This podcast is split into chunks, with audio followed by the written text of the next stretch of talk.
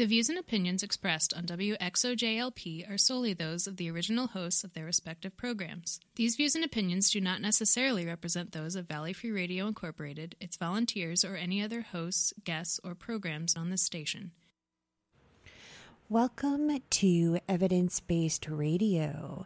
It is that time of the week where we talk about science.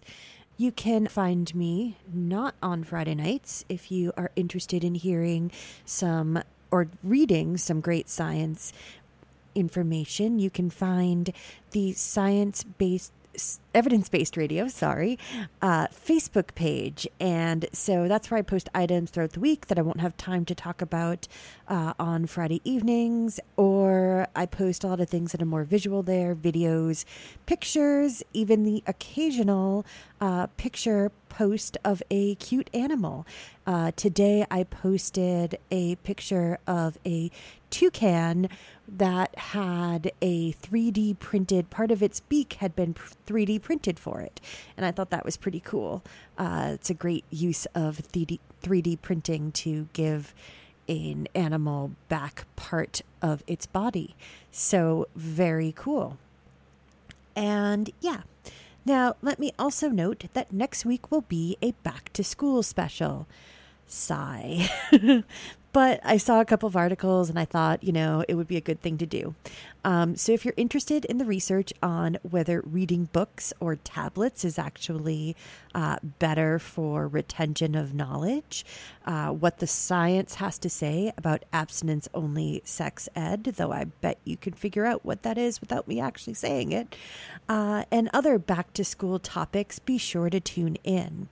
Um, it's not quite exactly specifically tied to uh, back to school, but it is something that a lot of people who are in school deal with. So we're also going to talk a little bit about uh, loneliness and uh, depression um, next week. So do come back for that. And uh, we will try and talk about a couple of interesting things, not all just sad things. And in that uh, spirit tonight, we uh, last week was a pretty uh, had a pretty heavy half to it. Uh, we've been dealing with some pretty terrible things, and so this week I wanted to uh, give everyone a bit of relief. Talk about some, uh, go back to basics, and talk about just a bunch of random science things that don't have much to do with what's going on. Um, and so there are a couple, you know, less than amazing uh, facts here, but there is a lot less uh, just talking about how terrible everything is. Um, so let us start out. And this is a great story because it's one of those quintessential stories about the pursuit of scientific knowledge. So tonight we're going to head back to familiar ground, as I noted. Um, and so, one of the most familiar grounds around here seems to always be, well, space and stars. For some reason, um, I swear, until I started this show, I did not read nearly as much about uh, space news, even though I was constantly reading about science things. It's very interesting how it just, there seems to have been a real boom in the last couple of years about uh, breakthroughs in um, the realm of astronomy. So, the first thing I want to talk about is a team using the Very Large Telescope Interferometer uh, at the Paranal Observ- Observatory in Chile. And they've been able to image the star Antares in incredible detail.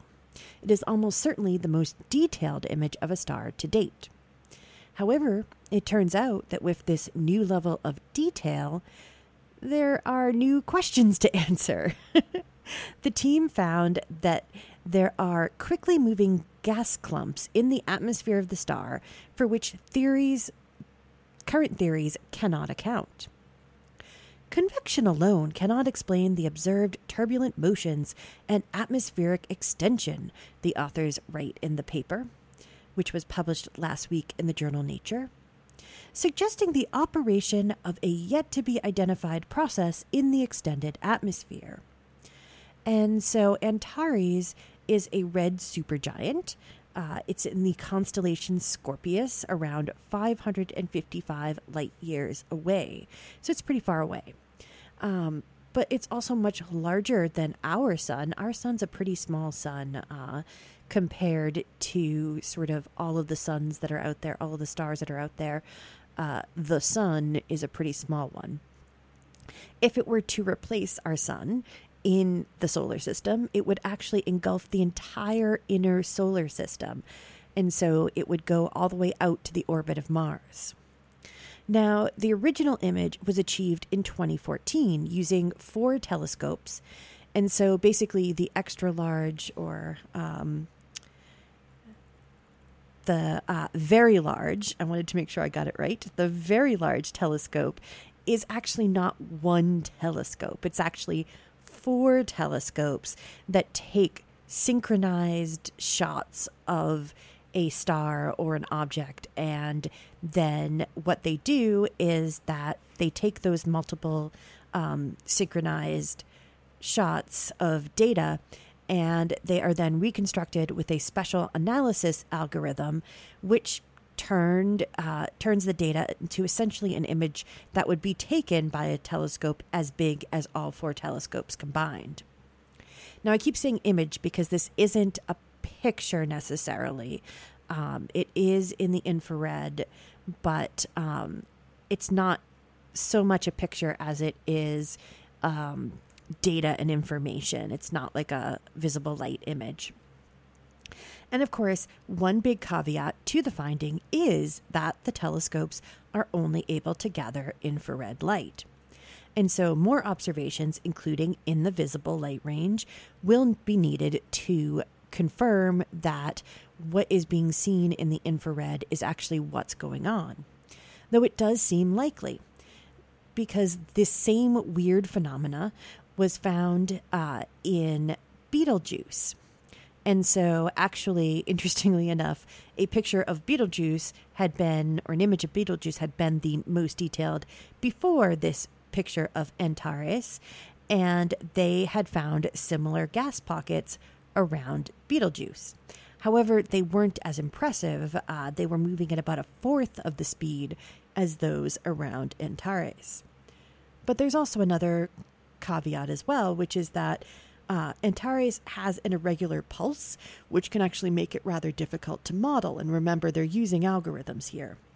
But it almost certainly does indicate that despite all of this, there is something going on in these stars uh, for which our current models do not have any explanation. But this is actually great. it is a great example of how much the world still has hidden from us and how much more science there is to be done. Uh, this is one of those great things where we look at something that we think we know and then we find out that we are completely wrong. And instead of getting really discouraged, that's super because that means we get to go back to the drawing board, figure out what we're missing, and go from there. And that's what I'm always trying to uh, remind people about science is that the one thing about science is that it's not static. And that is not a bug, that is a feature. Uh, the whole point of science is that you continue to change your opinions based on new evidence. And so, sure, something that seems totally reasonable now might seem absurd in 50 years, but that's not a faulty part of science. That's actually part of the beauty of science. Um, and so, yeah, it's one of those. It's it's totally the reason why I love science um, because it's not static and it's not dogmatic. That it's completely open to being wrong and finding out new things. Now, sometimes that might take a while, and obviously, as with any system run by humans, there is always uh, some resistance to change in any way, shape, or form. But uh, especially with things like this that are not particularly uh, controversial or don't sort of overturn some sort of deeply held uh, theorem, it's pretty easy for people to say, huh, we don't get that. We have to go back and look at our models again. So, yeah, very exciting. I'm sorry to be such a cheerleader, but I do just love this sort of thing.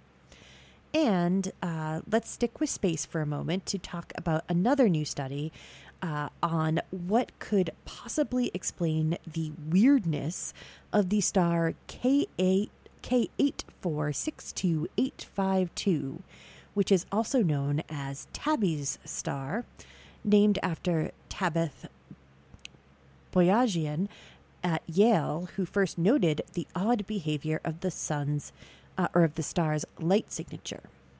And so I've mentioned this star before. It's the it has a really interesting and completely irregular uh, set of dips in brightness. And so generally if there's a dip in a brightness, that's how, you know, you find exoplanets. But the thing is is that it's usually at a regular interval but tabby star the dips in um, brightness they're completely irregular. There doesn't seem to be any pattern. And so people have been trying to figure out how on earth that is. So everything from comet debris to aliens has been suggested for the origin of this irregularity uh, some people suggested that it might be contained in a Dyson sphere um, by aliens, which would be something that basically com- almost completely enclosed it in order to suck up all its energy for them to then use it um, in their civilization. But that's pretty far fetched. And uh, so, this new study from a team led by Mario uh. Um, Sucerquia uh, at the University of Antioquia in Colombia suggests that the behavior might be caused by a Saturn like exoplanet. And so the reason they suggest that is that it would be the rings that would be the important part of this. Um, because the rings could be moving slightly with each orbit, and that could, in fact, cause the irregular pattern.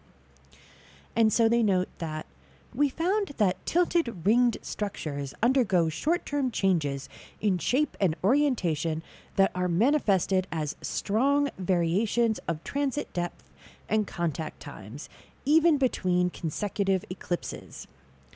And so, what they suspect is that, you know, you could have this planet going around and it's going around in a fairly uh, standard orbit, but because all of its ring debris, because if you, um, uh, in case you don't know, the rings of, say, Saturn, they are composed of very small um, to medium sized uh, pieces of rock and ice and just uh, the bits that didn't make it into the actual planet. And so, obviously, those little bits can move, they can shift uh, based on tidal forces and things like that. And so they're not static necessarily. However, as with most hypotheses, uh, especially those based on models, uh, there are doubters about this explanation. So, some other scientists suggest that even with the irregularities in the rings, there would still be a pattern of orbit of the planet itself, which has yet to be determined. However, um, Sukuria, I'm so sorry about my butchering names, maintains that his work shows astronomers that there are indeed mechanisms that can alter the light curves. These changes can be generated by the dynamics of the moons or the rings, and the changes in these systems can occur in such short scales as to be detected in just a few years, he told New, New Scientist magazine. So basically, uh, the jury is still very much out on why this star is the way it is. Um, this is another great example of a kind of uh, puzzle that we're trying to solve. And um, yeah, this is definitely one where it's kind of anybody's guess at this moment. I think we need to develop better technology, uh, better telescopes and things like that in order to be able to see what's going on there better. Um, and so a lot of this stuff, I'm super excited about the James Webb um, Space Telescope, and I'm crossing all of my fingers uh, that it doesn't have a Hubble uh, issue uh, when it gets into space. I think that uh, NASA has definitely gotten better in the last few years. They've had some great successes, they've had a great track record. And so um, I'm not particularly worried about that. I think it's going to be amazing. And I think it's going to really open up some new areas in astronomy. And we will continue to find out amazing and awesome new things about the world. Um, that we can be distracted by. uh, well, everything else is falling apart. Anyways, so uh, let us now switch gears and talk about a couple of really interesting archaeological discoveries.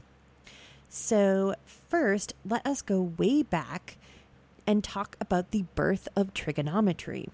Now, of course, you might be thinking, oh no, math, why isn't this on next week's show? Um, which it could have technically have been. Um, but this is a really interesting and um, fun story, and it doesn't require you to know any math. and so, until recently, most people agreed that it was the Greeks that invented trigonometry. It turns out, though, that the Babylonians uh, beat them by over a thousand years. And what's more, they were better at it. Now, how are we just discovering this? Through the examination of an ancient cuneiform tablet referred to as Plimpton 322. Now, it was discovered in the early 1900s, but until now, scholars didn't really agree on just what it represented. And so, a team from the University of New South Wales in Australia has set out to change that fact. Our research reveals that Plimpton 322 describes the shape of right angled triangles using a novel kind of trigonometry based on ratios, not angles and circles, says one of the researchers, Daniel Mansfield. It is a fascinating mathematical, mathematical work that demonstrates undoubted genius. Now, for some time, researchers had known that the tablet contained a list of Pythagorean triplets, um, or sets of numbers that can be plugged into models for calculating the sides of a right angle triangle. However, the debate came down to what they really represented. Were they theory based or just exercises for teaching? Now, what's neat about the Babylonians is that instead of our base 10 mathematics, they used base 60 or ses- sexagesimal systems. So think modern time calculations, 60 minutes um, in an hour, things like that. And uh, so the researchers were able to take their knowledge of ancient Babylonian mathematics, um, because they do actually have fragments of texts on theory. And that's one of the really cool things is that, of course, the Babylonians and other um, people that they spread to um, and that were around at that time, they were writing down all of their information on these great little clay tablets uh, using cuneiform, which is basically a series of symbols that involve um, lines and wedges. Um, and if you've never seen cuneiform, it's very cool. Um, you can definitely look it up and see uh, how to spell your name in cuneiform and things like that. Um, and so it's really interesting because it is a um, it's semi pictographic, and so some of the um, characters are definitely based on pictographs. So it clearly developed from pictographs. But um, I always think it's fascinating that cuneiform was only semi pictographic. And then later on, uh, when the Egyptians developed their written language, they actually stuck with pictograms or reverted to pictograms. I always think that's interesting. I don't have any theory on it. Um, that's kind of just a complete aside. Um, but they did all of these uh, beautiful, beautiful uh, sort of administrative uh, and also scholarly um, texts, and they were baked in clay. And clay is really resilient. Uh, if there's one thing that you find in all archaeological digs of any time period, practically, um, after the very, very early uh, Neolithic, you find potsherds. It is the uh, sort of bread and butter of archaeology to find bits of pottery because clay is durable. And so we actually have a lot of writing um, from the ancient Babylonians, um, from the ancient people who adopted the use of cuneiform tablets. Um, and I definitely would suggest looking more into that if you're interested. Um, and so the researchers, anyways, were able to take their knowledge of ancient Babylonian mathematics and determine that the fragment of text would once have had six columns and 38 rows of number numbers. So obviously it's had some damage to it. It's not perfect. Um, but it would definitely have had a whole series of these um, triples. And so they suggest it may have been a reference tool for ancient scribes to aid in designing buildings uh, or design building palaces, uh, temples, and canals. And so, if the new study is proven out, and the evidence looks pretty solid as far as I can tell, it would prove that the Babylonians were using trigonometry 3,700 years ago, long before Hipparchus, a Greek astronomer, was said to have invented it. So the tablet dates from between 1822 and 1762 BCE, while Hipparchus was known to have lived around 120 BCE. And not only that, but it's the most accurate trigonomic table in history. Because, remember, the Babylonians used a sexagesimal system with base 60. And so that meant they were able to calculate fractions more precisely. And if you cast your mind back to high school math, fractions are a big part of trigonometry. So, more remainderless fractions um, means more precision. So, the more fractions you have that when you divide into them, they don't leave um, you know, it's not four with two left over. Um, the more you have fractions that don't have anything left over, obviously, the more precise that your measurements are going to be. And in fact, so much so that the researchers suggest that modern mathematicians might even have a thing or two to learn from this amazing tablet and the amazing uh, mathematics that went into creating it. This means it has great relevance for our modern world, says Mansfield. Babylonian math- mathematics may have been out of fashion for more than 3,000 years, but it has possible practical applications in surveying, computer graphics, and education. This is a rare example of the ancient world teaching us something new. And so the team has produced a short YouTube video uh, to explain this better, and I've actually linked it on the Facebook, so it should come up um, on the Facebook page around 7 o'clock.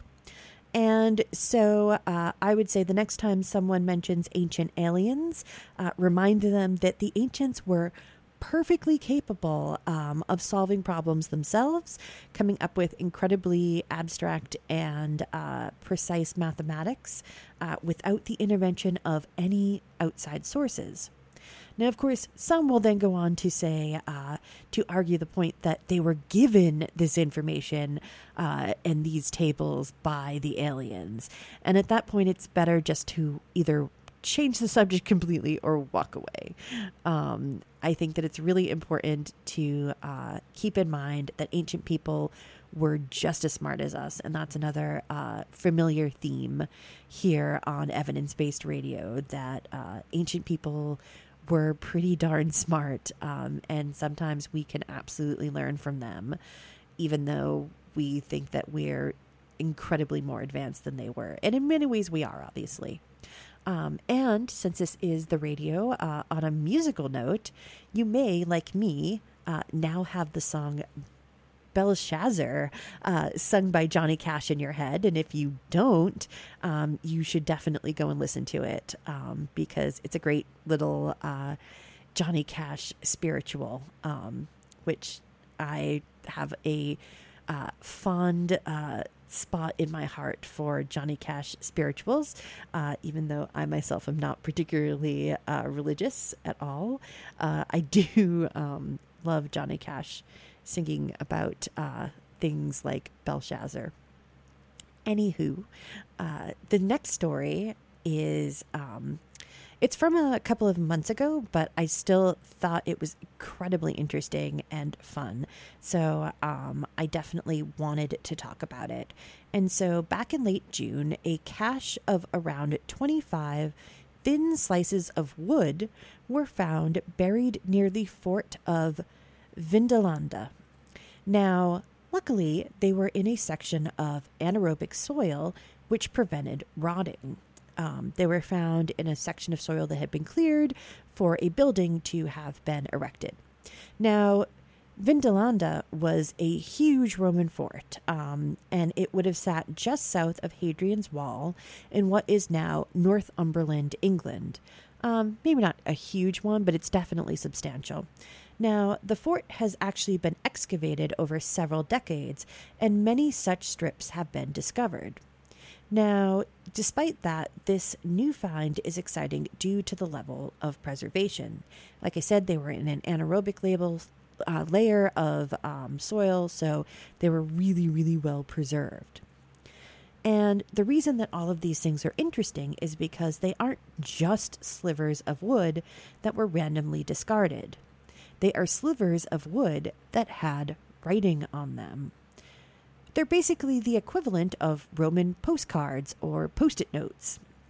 And so they are very, very exciting to find. So um, they note that some of these new tablets are so well preserved that they can be read without the usual infrared photography and before going through the long conservation process. There is nothing more exciting than reading these personal messages from the distant past. And this is from Robin Birley, an archaeologist who oversaw excavations in the 70s, 80s, and 90s. Um, and so Birley's son, Andrew, is now the director of the excavation at the site. And so, since the 70s, these letters have been found throughout the site. And basically, they tell the story of daily life of the um, Tungrians, uh, who are now Belgians, Batavians, who are now the Dutch, Varduli, uh, now the Spanish, and others who lived and how they layered their society from commander to slave. Now, um, bit of history nerd note. Uh, one of the things that the Romans were very, very, very particular about is that when they conquered people and brought them into the fold, you know, they were pretty much like, as long as you worship our gods and don't try and kill us, we'll all have a good time. And you can uh, part of the thing was that you know if you joined the army and you served well in the army you could become a citizen. Um, and so a lot of people did that. But one of the things that romans did because they were uh, pretty good military people uh, they held an empire for a very long time is that when they garrisoned a troop uh, uh when they garrisoned a fort they would always send people from other lands to garrison a fort. So if you were from Spain, you were never going to be garrisoned in Spain. You were going to be garrisoned in North Africa or in England or somewhere like that. And so basically, they thought that if they kept people in um, from separate ethnic groups in different places, that it would encourage them to have less fraternization with the locals and thus not be so prone to, uh, you know, going soft on them or, you know, being bribed and things like that, which I think did pretty much work out for them. Again, they had a very successful run of uh, ruling most of what was the uh, known Western world at that point. And so you find all sorts of things beer requests, birthday party invitations, complaints about the locals, including derogatory slang words, and even and the collection even contains the oldest example of women's handwriting from Europe. And so this is thanks to two high ranking commanders' wives um, who would write back and forth to one another and who talked a lot about their fate as solitary, lonely figures, basically cut off from the rest of Roman society. Because at this point, England was kind of a backwater. Uh, it was a frontier area uh, where they really would have had to live rough by Roman standards. Um, and so, another amazing fact about this new set of wood strips is that they actually refer to a man named Masculus. And so, he was asking for a leave or uh, commeatus, um, for whom the archaeologists had actually already found correspondence. And so, his earlier note was one of those beer notes. And so, uh, in the past, he they had found a correspondence where he says, uh, where um, basically he is recorded writing to the commander Flavius Cerealis, asking that he send beer for the men, as he could not answer for them, quote unquote, if they did not receive it. Now, at the time, he was stationed away from Vindolanda and needed the supplies from the base. And this is from Andrew Birley. And uh, so, yeah, it's incredibly amazing to be able to read day to day missives from people who lived so long ago.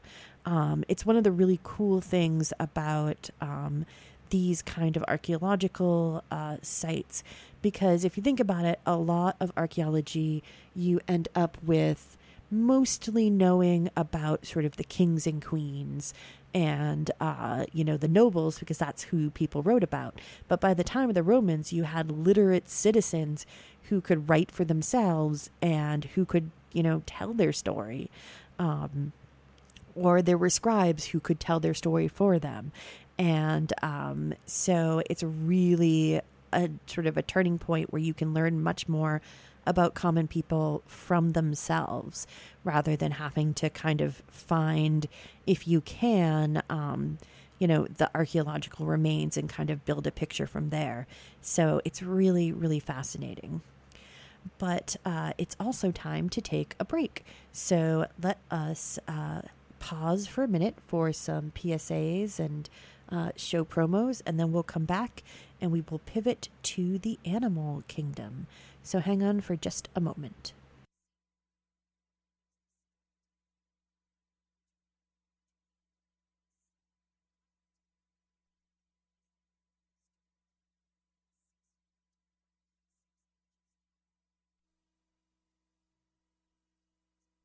Hi, I'm Charlie. I fight fires and I save lives. My name's Renee. I'm a cardiologist. I save lives. My name's Anthony.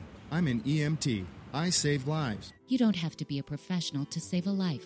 Firefighters, doctors, and others save lives. You can too. Don't wait. To learn more about the warning signs and how you can help prevent suicide, visit save.org.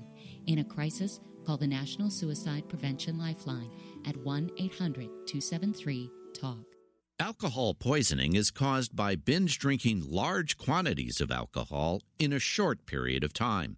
Very high levels of alcohol in the body can shut down critical areas of the brain that control breathing, heart rate, and body temperature, resulting in death. Alcohol poisoning deaths affect people of all ages, but are most common among middle aged adults. In the United States, an average of six people die every day from alcohol poisoning. Most of the deaths are among men. States and communities can support proven programs and policies to prevent binge drinking. Healthcare providers can screen all adult patients for binge drinking and counsel those who do to drink less. Don't binge drink. If you choose to drink, do so in moderation, up to one drink a day for women or two drinks a day for men. To learn more, visit cdc.gov slash vital signs. Hi, my name's Leo, and I use he, him, his pronouns. Hi, my name's AJ, and I use they, them, theirs pronouns. Did you know that sex is your biology and gender is how you identify? You can't assume someone's gender based on their clothes, based on their hair, based on their voice, who they hang out with, who they're attracted to. My gender isn't your business. Ask me my pronouns! Brought to you by the PVPA Student Group for Gender, Sexuality, and Diversity. Classical music on Valley Free Radio. Tune in to Andi Musique Wednesday mornings at 7 a.m. for an hour of beautiful music to start your day. Hosted by Lucy and Larry. Thanks for asking, but I'd rather not send you nude pictures. I'm camera shy. I already said no. Under my clothes, I'm a robot. My webcam is broken. I'm worried they'll get passed around school. I have a rash. I have nudophobia. I have lizard skin. I'm a vampire, so I don't show up in pictures anyways. Your badgering has really killed the mood. When someone is pressuring you to do something you don't want to, how many ways can you say no before they get the message? Let us know at that'snotcool.com. Brought to you by the Ad Council.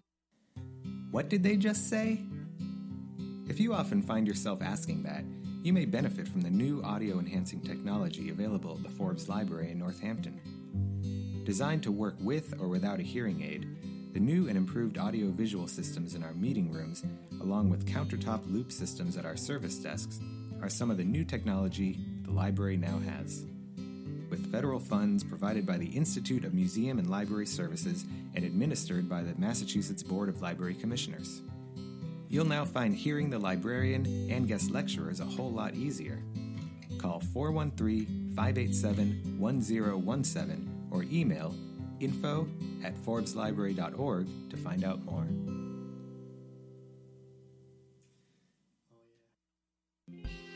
Looking for an international experience but unable to travel? Consider hosting an adult international student studying English, maybe from the Congo, Iran, Tibet, Saudi Arabia, Spain, Uganda, Tunisia, India, or Iraq. We need friendly hosts interested in a true cross cultural interchange, fluent in English, and living within a 15 minute walk or convenient bus ride to downtown Northampton. Join ILI's nonprofit effort to create language and cultural immersion experiences for our students. A stipend offsets costs. For more details, go to www.ili.edu or email amy at ili.edu. We're the International Language Institute of Massachusetts in downtown Northampton. Sure. Okay, and we are back to talk some more about sciency type things. And I said we're going to move on to the uh, animal kingdom now. Uh, the first thing we are going to talk about, unfortunately, is uh, extinct, but you may be happy about that. Uh, and so there is a uh, new discovery that has been published. Its Mexican scientists have recently discovered the remains of a previously unknown species of giant sloth. Now, giant sloths might sound amazing, uh, but they are not your average adorable, uh, often sleepy sloth that has become the darling of the internet uh, and has captured everyone's heart, including my own. Uh, sloths are really adorable, and if you've never seen a, a video of a baby sloth, uh, you should go and do that right now, um, or maybe not right now, maybe in another twenty minutes or so. Um, but these guys were, as the name implies, giant. And we're not talking just bigger than sloths that we know today. We are talking about the fact that known species um, that have been found and measured um, of giant sloths can be compared to the size of, for instance, a modern bison or black bear. And they could have reached heights of up to nine feet tall. And they still would have had those big, big claws. Um, so yeah, you probably are relieved that these guys uh, did die out during the end of the last ice age.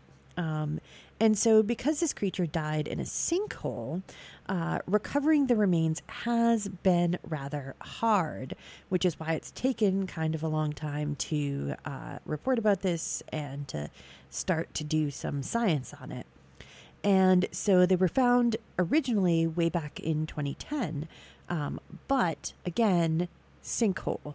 And in fact, it's a sinkhole where they are almost 165 feet below the surface of the water in the uh, sinkhole, which is also or is often called in Mexico, they're called uh, cenote.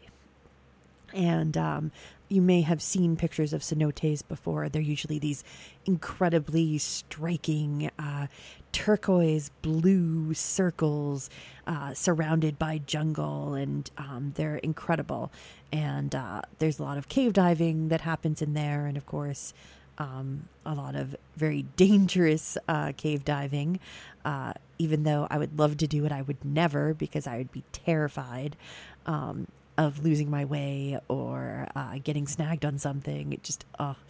But, anyways, uh, it obviously, therefore, has taken several years to really coordinate the efforts to bring up um, parts of the skeleton. But they have managed. They have so far um, been able to pull up the skull and jawbone and a variety of vertebrae, ribs, claws, and other assorted bits of the skeleton. And so they hope to bring up the rest next year. And that will then allow them to do things like determine the height and uh, possible weight range of this species. And they're actually pretty excited because the skeleton is almost complete. And uh, so the efforts are being led by the uh, National Institute of Anthropology and History down in Mexico. And the researchers suspect that the sinkhole was actually mostly dry uh, when the unfortunate creature fell into it. And that has helped it to sort of be in the bottom layer. And then um, as things grew up around it and the water started to seep in, it remained on the bottom pretty much intact. And so um, that is why it's so well preserved. And so it has been named Xibalba onyx oviceps. Now, Xibalba is actually a reference to the Mayan uh, underworld, and so the Maya believed that uh, Xibalba was a real place that you could get to. Um, and they basically believed that it could be accessed through uh, caves and uh, cenote.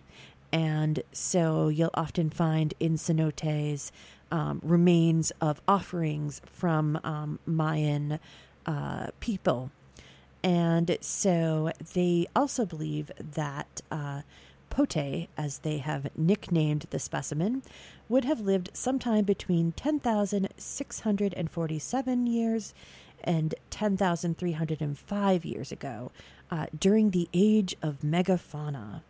Um, and so I can remember when I was growing up, uh, I had a National Geographic map where, you know, on one side it has a map and on the other side it usually had some sort of uh, illustration. And it was an illustration of all the megafauna that had once lived in uh, North America. And I had it on my wall for years. And I was always thinking, like, wouldn't it be really awesome if these things were still there? And then I was like, mm, maybe not. Um, I think it's probably a good thing for us that the uh, megafauna uh, died out or were hunted to extinction, depending on uh, the species and uh, what theory you believe. Um, because even though, you know, the giant sloth would have been a herbivore, I still definitely wouldn't want to have met it in the middle of the night. Um, it would have still been very, very terrifying. But um, yeah, so it's pretty cool that they found this new species. Um, and mostly, you know, it's a sloth, and sloths are awesome. Um, even if they're terrifying, uh, giant, uh, ancient sloth beasts. So hopefully they'll be able to recover the rest of that skeleton and we'll get to learn more about it. Okay, so speaking of large animals, this is actually a very just a fun story. Um, this is the quintessential fun story to uh, not worry about anything. And so it involves water buffaloes in Turkey. So apparently, they have been found to carry around tiny frogs which cling to their fur. And so, yeah, um, basically, an ornithologist was out bird watching. Uh, and so uh, he notes that the initial observation was accidental, as is often the case in ecological research. And uh, that is study lead Piotr Zduniak, um, who saw the spectacle while bird watching in the uh, Kizilirmak Delta, um, one of the Middle East's largest wetlands. And so Zduniak is uh, actually an ecologist at Poland's Adam Mickiewicz University, and he and his team returned two years in a row to the same area uh, where farmers tend to release their Anatolian water buffalo uh, to basically hang out in the marshes during the autumn. Um, and so they're in these big uh, marshes, marshy areas, which of course would have frogs in them.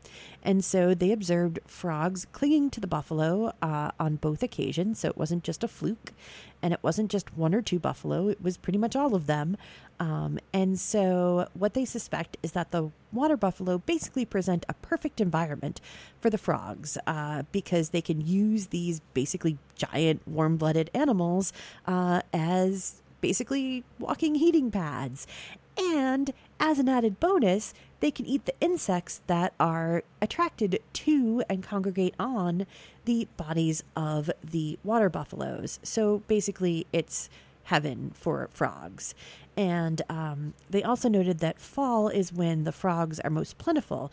And so, if they have a lot of frogs in the area, uh, competition for food and resources is uh, more fierce and therefore uh, may have fostered this kind of odd uh, potential partnership.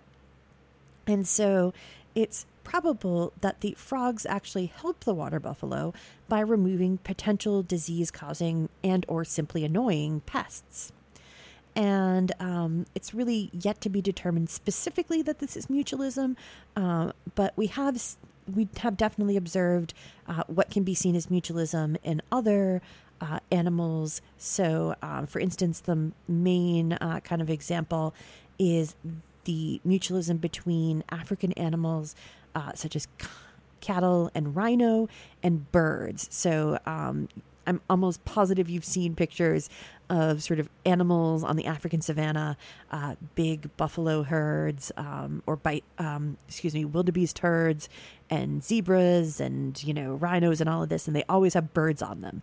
Basically, the birds are doing the exact same thing. They're eating the insects off of the uh, animals, and they're also taking rests on the animals, and you know, basically doing, uh, being, you know, birds and uh, freeloading just a tiny bit. Um, but yeah, so they think that this is probably just, you know, frogs doing exactly the same thing, except it's never been seen before. Um, so this is definitely the first time that amphibians have been observed to engage in this type of behavior. And so um, one buffalo was actually observed to be covered with up to 27 frogs at one point, um, but most averaged between two and five.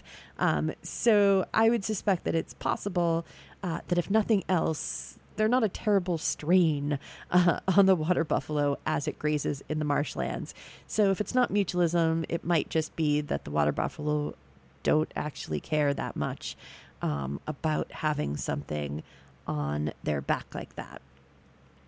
So let us segue now to a story about uh, birds, because, you know, we were just talking about them, incidentally. But let's actually shift to talking about birds now, and let's talk about hummingbirds.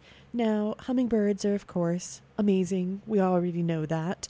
Um, and so uh, but this is a really interesting uh, sort of tidbit about them. And of course, we already know that a lot of birds are super smart, um, and we talked about that extensively on this show. But birds are also really, really amazing in other ways. And so, have you ever wondered how a hummingbird, which is often not much larger than an insect, manages to stay warm in winter? Yes, winter. Not all hummingbirds migrate south during the winter.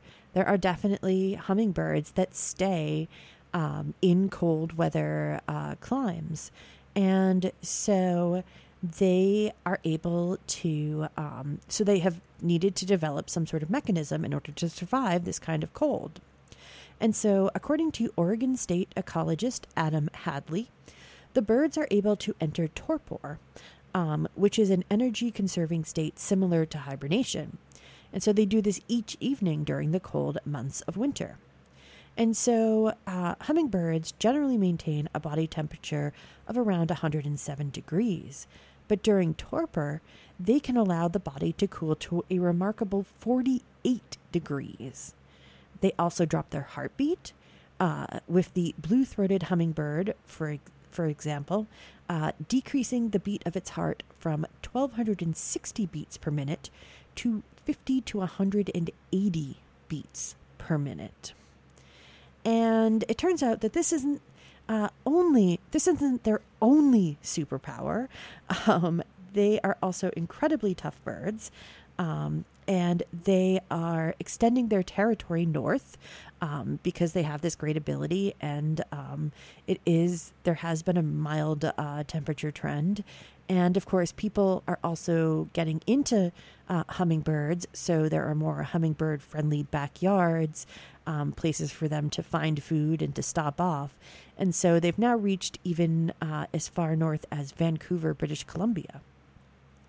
And so, um, other fun, amazing facts about these crazy little birds is they also have the highest metabolism of any animal other than insects. And they are the only birds that can fly backwards. And so, uh, they're also, quote, unique among birds in their flying efficiency, Hadley says. They are um, being able to invert their wings and generate lift from both the upstroke and downstroke, similar to insects. And uh, so they are not just pretty little spokesmodels, uh, but they are rather hardy little critters that can take extremes and keep coming back uh, to suck up all of your yummy, yummy uh, sugar water. okay, so I want to quickly talk about this last story here because it is something that I had been really worried about, but scientists saying maybe we don't need to worry about that. Not that there aren't plenty of things we still need to worry about, but this one we might have dodged a bullet on. So let's talk about this. Um, it turns out that there has been a article about global warming that didn't immediately make me want to burst into tears, which is a feat these days. So, scientists have been concerned about the possibility of a runaway feedback loop of global warming brought about by the release of methane stored in the Arctic tundra and marine hydrates stored beneath the ocean. And so, this theory is actually called the clathrate gun hypothesis. Well, geologists have turned to the geo- geologic record to see if this sort of event has happened in the past. And so they found that the last ice age transition, um, when basically warming sped up around 11,500 years ago, was not characterized by massive increase in methane released from either the tundra or the oceans. So it looks like the rise in methane was caused instead by the spread of tropical wetlands. So, this is at least one nightmare scenario that we might be able to avoid in the coming years. And uh, of course, it isn't all silver lining. Uh, Edward Brooks, co author of the study and an Oregon, uh, Oregon State University paleoclimatologist, noted that, quote, our findings show that natural geologic emissions of methane, for example, leakage from oil seeps or gas deposits in the ground, are much smaller than previously thought. That means that a greater percentage of the methane in the atmosphere today is due to human activities, including oil drilling and the extraction of and transport of natural gas. And so, lead author Vasily Petrenko an associate professor of earth and environmental sciences at the University of Rochester, notes that we could potentially use a reduction in methane, which, while not as abundant as carbon dioxide, is actually a more potent greenhouse gas, to actually make a dent in our overall impact on the environment if we can manage to do it.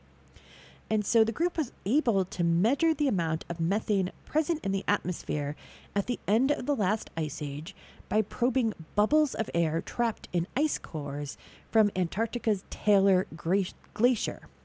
And so, in order to determine how much methane was from either marine hydrates or permafrost, they measured the amount of carbon 14 in the methane.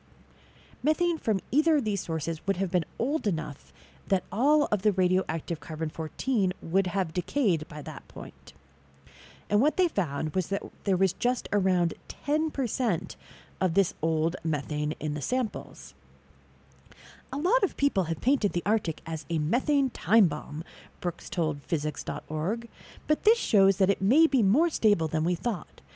Now, past performance isn't always a predictor of the future, but it is a good analog.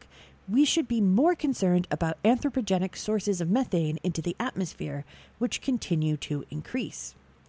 And so the research points to the fact that fuel sources such as natural gas, which of course have been touted as the bridge to green enemy to green energy, uh, may in fact be a larger problem than we thought. All of the natural gas that we mine is very old, and leaking inevitably occurs during that process, Brooks says. Natural gas is considered a cleaner energy source than coal, but it can be a significant problem depending on how much of the methane is leaking out. So while this isn't great news, it's certainly less ominous than we thought for than we might have thought a little while ago. I know that I, for one, was really, really worried about those natural methane uh, deposits releasing uh, from this from the warming, and so this at least makes me feel a little better about that. Um, so, on that note of slight happiness, uh, we are going to uh, wrap up for tonight. Uh, please do stay tuned for civil politics. I am sure they will have lots of things to say about uh, lots of what's going on in the world. So, if you actually want to dive into that, um, and you know, you definitely talk. You should definitely listen to them because they're very good about talking about it. All right, I will be back next week have a great uh, week until then. Good night.